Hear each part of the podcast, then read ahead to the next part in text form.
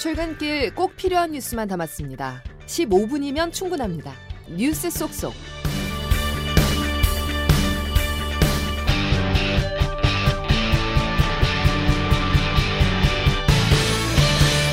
여러분 안녕하십니까? 9월 19일 화요일에 전해드리는 CBS 아침 뉴스 김은영입니다. 이재명 대표가 건강 악화로 병원에 실려간 지 2시간 만에 검찰이 구속영장을 청구했습니다.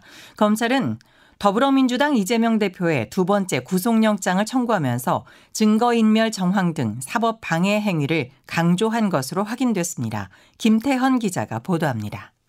이재명 대표는 백현동 개발 특혜 의혹과 쌍방울 불법 대북 송금 의혹을 받고 있습니다.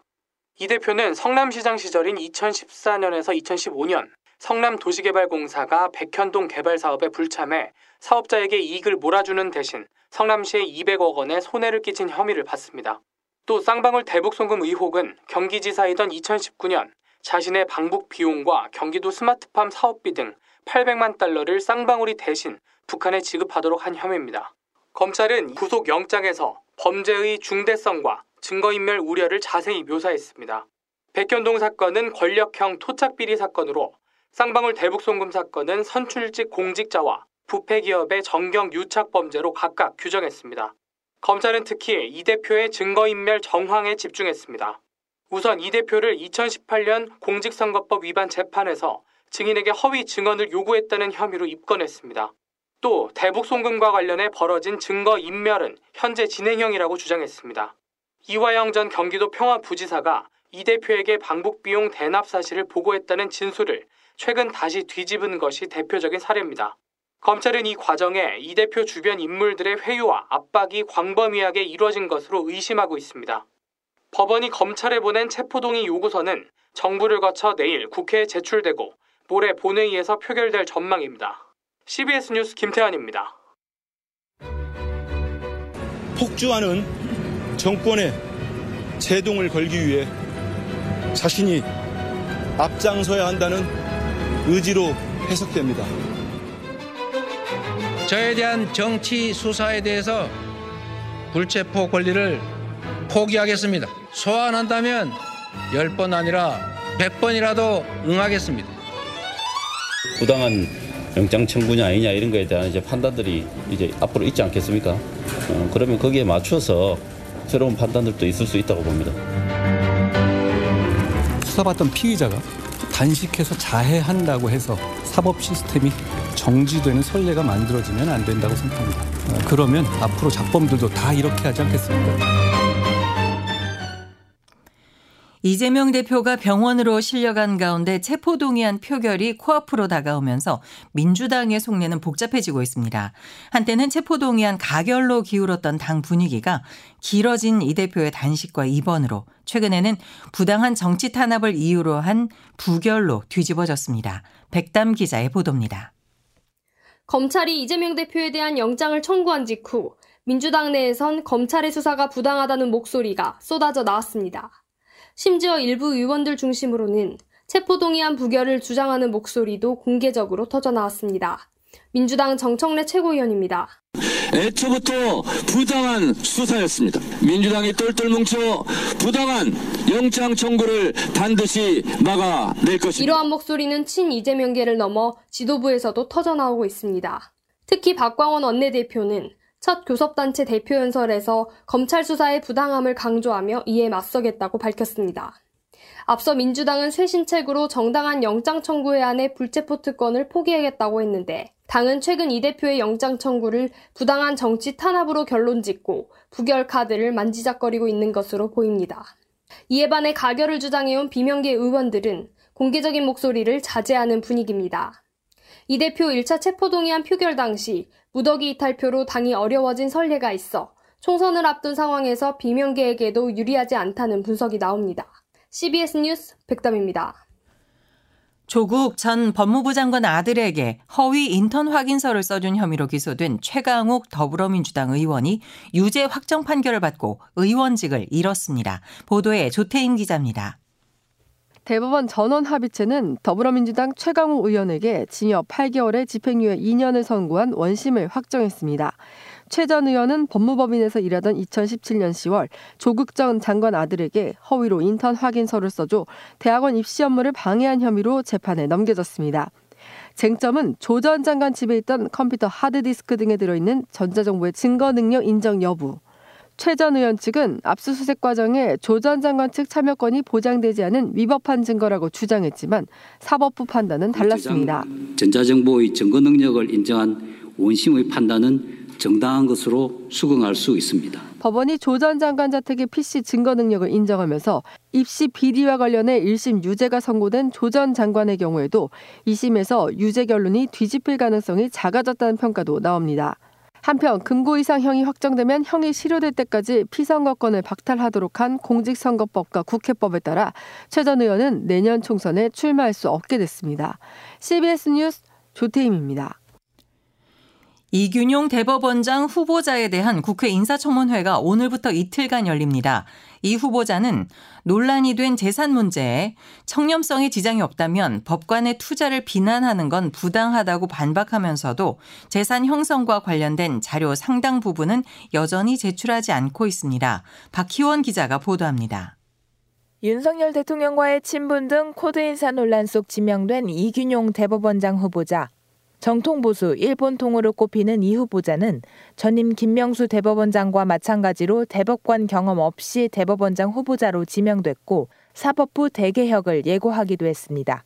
오늘 청문회에서는 10억 원 규모의 비상장 주식 재산 신고 누락 문제와 부동산 투기 의혹을 중심으로 아들의 김앤장 인턴 채용 특혜 의혹 등이 핵심 쟁점이 될 전망입니다. 이 후보자는 2000년부터 처가가 운영하는 회사에 10억 원 규모 비상장 주식을 신고하지 않았습니다. 장인이 토지를 사면서 등기하지 않은 채 9개월 만에 자녀들에게 증여하면서 양도세만 납부해 증여세 회피 논란도 받고 있습니다. 이에 대해 이 후보자는 공정성과 청렴성에 지장을 주지 않는 한 법관이 부동산이나 주식에 투자한다는 이유로 비난받는 건 온당치 못하다고 하면서도 재산 관련 자료 대부분을 국회에 제출하지 않았습니다.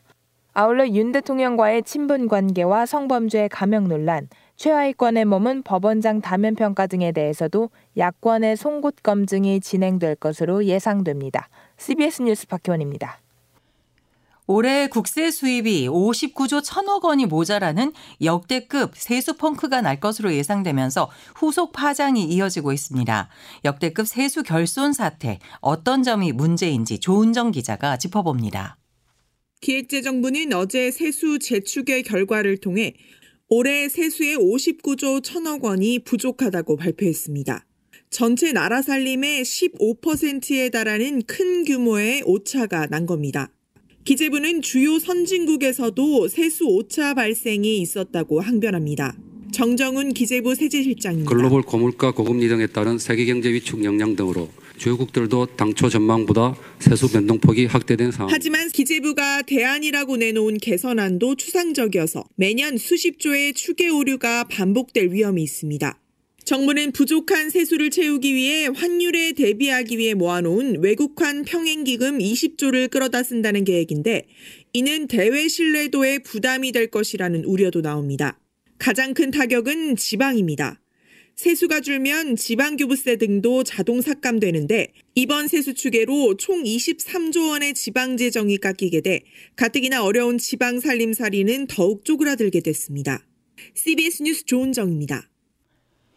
윤석열 대통령은 유엔 총회가 열리는 미국 뉴욕에 우리 시간으로 어젯밤 도착했습니다. 윤 대통령은 릴레이 양자회담으로 4박 6일의 공식 일정을 시작했습니다. 뉴욕에서 박정환 기자가 보도합니다. 윤석열 대통령은 제78차 유엔 총회 고위급 회의 참석을 위해 현지 시간 18일 오전 우리 시간으로 어젯밤 뉴욕에 도착했습니다. 윤 대통령은 스리랑카와의 양자회담으로 본격적인 일정을 시작했습니다. 양국은 개발 협력, 노동, 기후변화 대응 등과 관련해 협력하기로 했습니다. 윤 대통령은 또 산마리노, 부룬디, 체코 등과 양자 회담을 갖는 등 오늘 하루에만 10개국 가까운 정상들과 만날 예정입니다. 윤 대통령은 이번 유엔 총회에서 30개국 이상 릴레이 양자 회담을 통해 부산 세계 박람회 유치 총력전을 펼치겠다는 계획입니다. 현지 시간 오늘 20일에는 유엔 총회 기조 연설을 통해 북한과 러시아의 군사 교류에 대한 경고와 국제사회 연대를 호소할 예정입니다. 윤 대통령은 또 개발, 기후 대응, 디지털 전환 등에 대한 격차 문제를 제시하고 문제 해결을 위한 우리나라의 기여 방안을 제시할 계획입니다. 뉴욕에서 CBS 뉴스 박정환입니다. 경찰이 치안 현장을 강화하겠다며 조직 개편안을 발표했습니다. 일선 경찰관들도 전문가들도 본질적인 해법이 보이지 않는 땜질식 처방이라고 지적합니다. 김정록 기자의 보도입니다. 경찰이 발표한 조직 개편안의 골자는 행정 관리 인력을 치안 현장으로 재배치하겠다는 겁니다. 우선 전체 경찰관서에 범죄 예방 대응과를 새로 만들고 그동안 따로 나뉘었던 범죄 예방, 지역 경찰, 112 상황 기능을 합치겠다는 겁니다. 이를 위해 행정 인력을 줄여 치안 현장에 총 2,900여 명을 보강합니다. 아울러 형사 기동대와 기동 순찰대를 운영해 범죄 예방에 집중하겠다는 계획입니다. 하지만 일선 경찰들 사이에선 정작 실제 현장에서 대응할 인력을 증원할 계획은 보이지 않는다는 불만이 터져나옵니다. 수사 인력을 빼내 범죄 예방에 투입하는 전형적인 땜질식 처방이란 비판도 제기됩니다.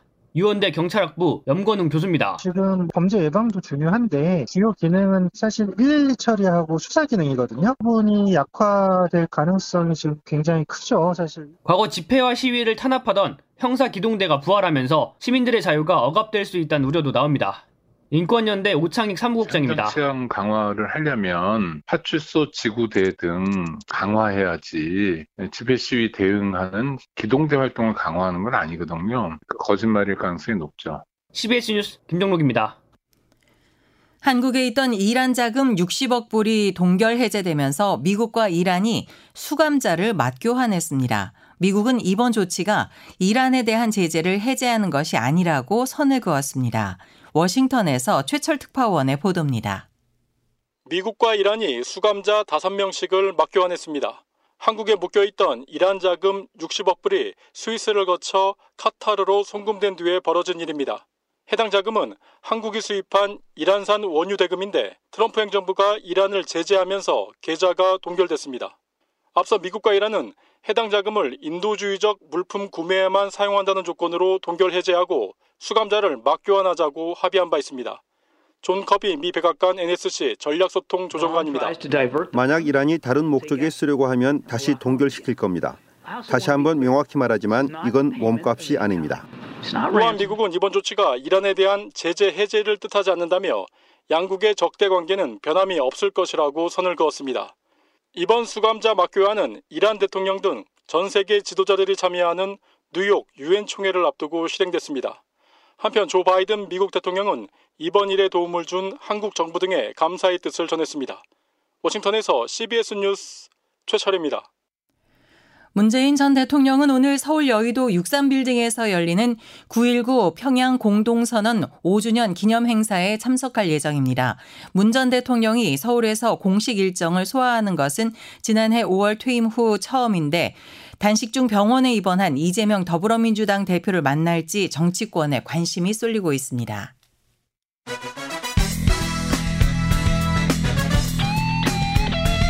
핵심만 담다.